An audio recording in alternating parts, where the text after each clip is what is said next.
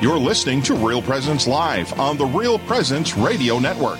Join in the conversation on our Facebook page or on Twitter. And be sure to like and follow us for more great Catholic content. Now, back to the show. Good morning. We are back. Real Presence Live from Williston, North Dakota, St. Joseph's Catholic Church. And uh, Father uh, Kovash just stepped in and he says, Good morning to everybody out there. And uh, the grand, what, awesome branching out and huge area of Real Presence Radio that we're touching out there 2.4 million people. Mm-hmm. And Father, they come and they. We have Father Luger with us, by the way, mm-hmm. associate pastor here, and uh, they come to us by, via Facebook, the mm-hmm. app, Real Presence Radio app, and the internet. And uh, all you have to do is go to put in yourcatholicradiostation.com, and those choices will come up. So wonderful. Good morning to you, Father Luger, again. Good morning again. And uh, Father Luger, who do we have with us this morning? Uh, this morning we have uh, Father Brian Gross, uh, the pastor of Epiphany Parish in Watford City. Father Brian, are you with us? I am. Good morning. Good morning. So thank you for being uh, being with us today. And so today uh, we actually want to speak to you about the Feast of Epiphany. So first of all, uh, when is the Feast of Epiphany?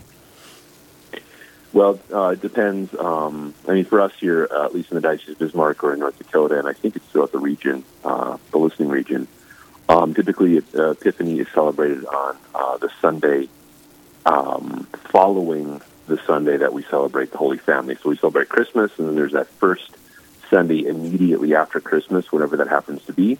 Uh, we celebrate the Holy Family, and then uh, for us in our area, we then celebrate the Feast of the Epiphany on that uh, that Sunday following the first Sunday after Christmas, if that makes any sense. But that's uh, that's kind of the way the, the gist being um, sort of that that uh, movement from that initial the birth of Jesus. Uh, we celebrate, of course, his coming, and then um, we recognize that Jesus is born into this wonderful family of Mary and Joseph, and then we uh, celebrate the revelation of Jesus ultimately to the Gentiles um, for for the Savior uh, to to save the world.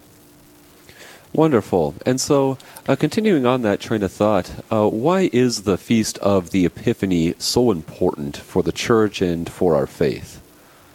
Yeah, so in, in a way, we could say as Christians that the Jewish religion, um, as good as it is in a certain self, uh, certain sense in itself, Jesus uh, is born as a Jew so that from the uh, space that he lives in, he can then reveal himself to the entire world as a savior, not just for the people who are Jewish, but for all of the world. And so when Jesus is born, his desire from that first moment is that everyone throughout the world comes to know him, right? So we celebrate uh, the three magi coming as uh, those who are not Jewish. Uh, we there's some numbers of traditions as to who these three magi were, uh, or the magi were. In fact, the number three actually isn't even in the scriptures. We just kind of say three magi because of three gifts. Mm-hmm. Um, but uh, the magi that come to see Jesus are kind of typically seen uh, for us as coming from what would be modern day Iran, and so this hmm. revelation of Jesus uh, as a savior, not just for the Jewish people, but for all of the world. Father, um, this is Lori. Uh, mm-hmm. Good morning again, by the way. Um, I I also heard um, an idea and a thought that they were of importance and they carried very important, rich gifts. We envision them coming by themselves with a camel, maybe one caretaker to take care of these camels. Um, but they probably had guards and other people with them. Is this possibly true? I mean, that's. I mean, it's certainly a possibility. Again, we're not we're not totally sure where they came from, um, but the the if they did, I mean, suspect as we suspect that they came from Iran, mm-hmm. um, there would have been a member of what for that particular religion would have been a priesthood class, um, and they would have come based on their observation of the stars, right? Astrology which for us would be superstitious, and astronomy, which is the scientific study of the skies. Um, those two realities would have kind of been melded together. They wouldn't have necessarily seen a distinction between the two of them. Mm-hmm. And so they were of a high priestly class, most likely from uh, what's modern day Iran, and certainly would, they would have traveled with with a retinue, with a, with an entourage of people um, that would have that would have assisted them. And that's the idea, right? Is that the the sort of high space of this more pagan um, religion, these these individuals in a high uh, high ranking in this pagan religion, they come right and they bow down uh, before Jesus, as we're told in the scriptures. They actually um, they prostrate themselves right and mm-hmm. before him, and, and it's it's important for. I mean, it's not sort of good to think, or well, I mean, the idea is, I mean, they're they're basically prostrating themselves in a barn and I think we can kind of make the connections there as to what they're prostrating in, right? So mm-hmm. the the fact that they would be so affected by this new king that has been born that they themselves of high rank would would humble themselves is, is really a great example for us. Wonderful, wonderful. Now, I think one thing, as you brought up um, astrology, Father Brian, I think one thing that I think a lot of people have been questioning this year is the nature of the star. Um, we know that right before Christmas we had those two planets aligning that shone very brightly in the night sky, and many people were uh, commenting that it was the Christmas star and speculating as to whether or not that may have been the same quote unquote star that the Magi had seen. Uh, can you offer us any information as to as to that thought? Yeah, so uh, I think the the beautiful um, beautiful point, right? Whether it was a star, a comet, the aligning of you know Jupiter and Saturn, uh, or some other cosmic event that just shined very brightly for a period of time that directed these magi to come and see Jesus. Um, however, it is that God ordained all of that, it's really it's really extraordinary.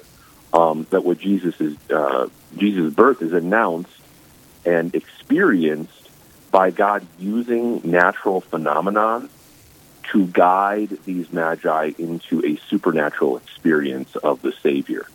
Um, and of course, we see this as a great uh, hope for so many people who are out there who have rejected God, don't know Him. Um, that God is working always. God is always working in the natural realities to draw people deeper into the supernatural reality, right? So it makes sense that that uh, hey, if this is how we can get these magi's attention, there's this tradition that goes throughout the the um, the religion of the magi way back, you know, centuries before they were uh, around. That when a king is born, there is some bright light that is shown in the sky, um, and God uses that um, to direct them from just a natural experience of life into this this deeper supernatural experience, this actual meeting of of the Savior. So um, whether it's a star, a comet, you know, the aligning of planets, however does God decided to do that, uh, it's really a beautiful thing to know that God uses the natural uh, ultimately to draw us into a deeper experience, uh, the relationship that is uh, Jesus who saves us. Yeah. So we, we have a couple things like from I'm I'm this is Lori Leffer, uh, one of your hosts today on Real Presence Live, and uh, with Father Luger here, and we have Father Brian Gross uh, from Epiphany in Watford City, and um, we're talking about the Magi or the three kings that we think of, um, and some of the points that we're uh, pondering today, this morning are. Um, what led them there because, of course, the Catholic Church, according to how Jesus and God wanted it to come about, was uh, not quite formed yet because this was just becoming the birth of Jesus, and uh, maybe they didn't find him until he was two years old, is some of the, the thought. But the things that we might not think about are that they themselves, being these elite people, uh, coming, these high, these men kept on a high pedestal, coming to bow themselves down into maybe even the dung, in, in that they're just drawn to this baby, that they prostrate themselves down onto the ground. They, we have them um, following this bright light, so something natural that we um, might not pay attention to in our own lives out there uh, that God is probably trying to draw us closer to Him with something. Um, we have uh, the bringing of gifts. You know, what do we have to offer Him? And and there's some of these things that are uh, just out there that we might not think about.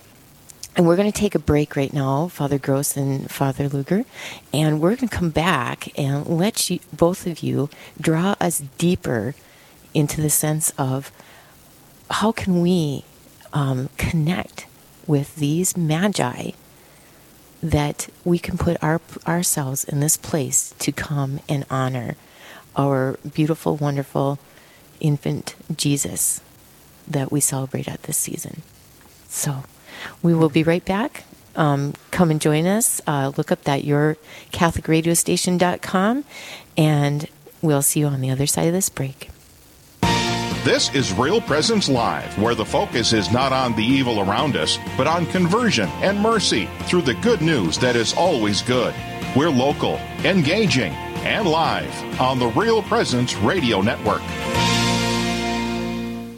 SJ Machine, proudly named after and dedicated to St. Joseph, provides quality machining and induction heat treating to a variety of industries. Just as St. Joseph worked diligently to meet his family's needs, SJ Machine strives to understand and meet your production needs.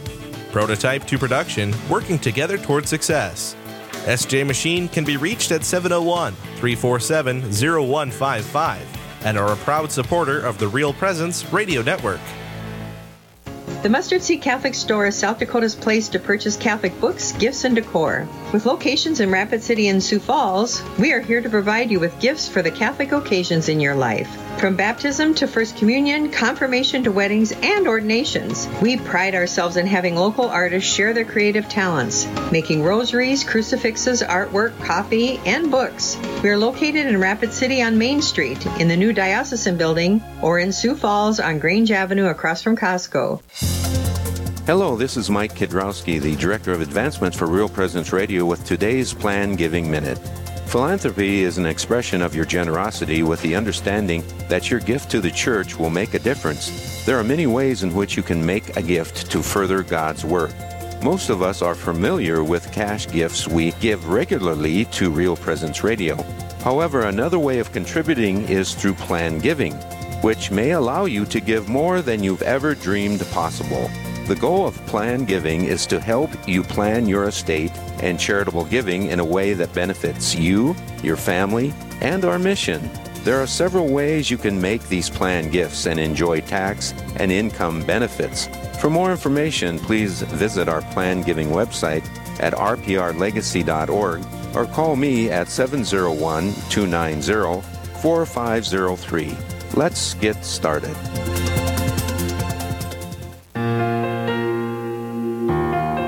This is Real Presence Live on the RPR Network, bringing you stories of faith and hope through local hosts and guests from across the upper Midwest. Now, back to the show.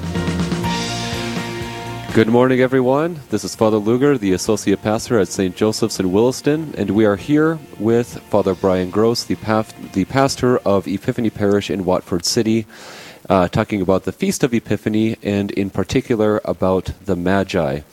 Now, Father Brian, uh, one thing that you had mentioned um, about the Magi themselves is that uh, they were they were from pagan nations, um, and so I'm wondering uh, how was would that have been important to the early Christian, and how were they able to connect with these Magi? So the you know the Magi again coming from a space that would have um, I mean we're, we're pretty sure they would have known uh, about the Jewish religion, um, and they would have been uh, very much aware of what the, the Jewish people would believe, especially because of the number of times that the Jewish people would have been exiled, right, as they were conquered by foreign nations, and the Jewish people are taken away uh, and sort of dispersed throughout the region. So they would have been in contact with other people who were Jewish. These um, the Magi would have been, and so there's an element of um, those who have suggested that you know there's five gods or there's ten gods or uh, the the only way that we can really experience any sort of supernatural thing is by doing some sort of uh, magic or something like that would come to experience the person who comes to save us and have a conversion experience um, is very important because we can point to that as Christians and say, look, that what happens when a person is seeking truth and they encounter Jesus is that ultimately they are satisfied by his presence. And that's a very important point. What we have to assume, too, is that these magi are seeking what is true, right? Mm-hmm. And that's um, that's one of the things that, that needs to be, you know, some of the, our modern culture uh, doesn't really uh, look for truth. It looks for who's more powerful um, or who is offering me the thing that can satisfy me in a in a pleasurable way, perhaps for a little bit. But the idea of seeking after what is true and then resting uh, and building my entire life on that, really, in some ways, is kind of uh, it's becoming more and more foreign to the modern mind. And so we see in these magi, and what the Christians would have been excited about, I think, um, is wow, look, these guys were seeking truth really seriously, like diligently seeking truth uh, hey, here in my little, you know, my pagan religion, there's this bright light in the sky, um, and I'm so invested in in finding this new person who can tell me something new and deep and true that I'm going to travel hundreds, thousands of miles to go and see him.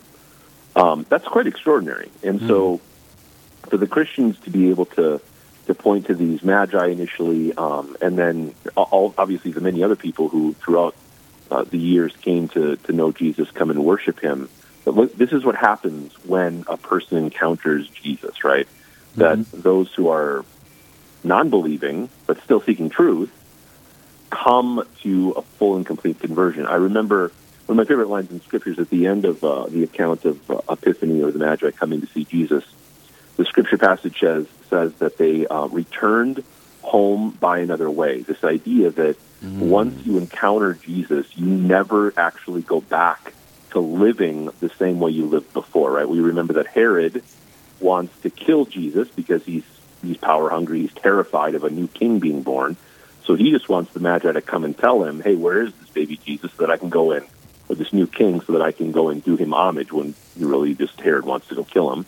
We see that with uh, with the sacrifice, with the murder of the in- innocents, right? Uh, that we holy innocents that we celebrate um, after Christmas, and so mm-hmm. you know the Magi go back home this different way, right? And that's the the great sign for us as Christians that when we encounter Jesus, everything changes completely. That I look back at my previous way of living, I look back at the previous paths that I had walked, and I recognize sort of the insignificance of them or the sinfulness of them, and I'm I go uh, seeking to live a new way because uh, what what happens when the person uh, you know bows before the Lord, uh, pays him homage. Beautiful, beautiful, and you know I think that's. Um, you know, it's a very uh, beautiful uh, interpretation that you offered for us because I think when we often go across that line that they return to their country by another way, we think simply in the literal term where, oh, they just, you know, they took Highway 2 instead of Highway 85, you know. but there, there's much more to uh, what the apostle is actually telling us in that line. Now, the other thing I want to ask you about, Father Brian, is uh, the three gifts that the Magi offered to Jesus. We all know that they offered him gifts of gold, frankincense, and myrrh. And so, what was significant about these gifts? Why would they have offered him these gifts? And uh, do they point to anything deeper? Yeah, gold, frankincense, uh, frankincense and myrrh, um, three particular uses uh, in the ancient world, especially. Uh, the gold is always what is given to a king. Uh, frankincense is what is used in the presence of a god. So, you know, frankincense, that second half of the word is incense, which we use all the time in the Catholic Church. Mm-hmm. And so frankincense is the substance that is burned in the presence of a god. Um, and then that sweet smell, of course, the idea for us especially is that that sweet smell carries uh, the prayers that we uh, offer to the Lord. And then the third uh, gift of myrrh is what is used uh, on a body to anoint it at its uh, at the point of death. And so you see these three realities being um, revealed by these gifts at that point of Jesus' birth, which is gold. Jesus is a king uh, the true king, the king for all time, not just the king that comes today and, and is gone tomorrow, but the capital King of the capital K kingdom. Um, And so Jesus is a king, as is symbolized by this gold that is offered. By the frankincense that is offered, he is also being acknowledged as a god.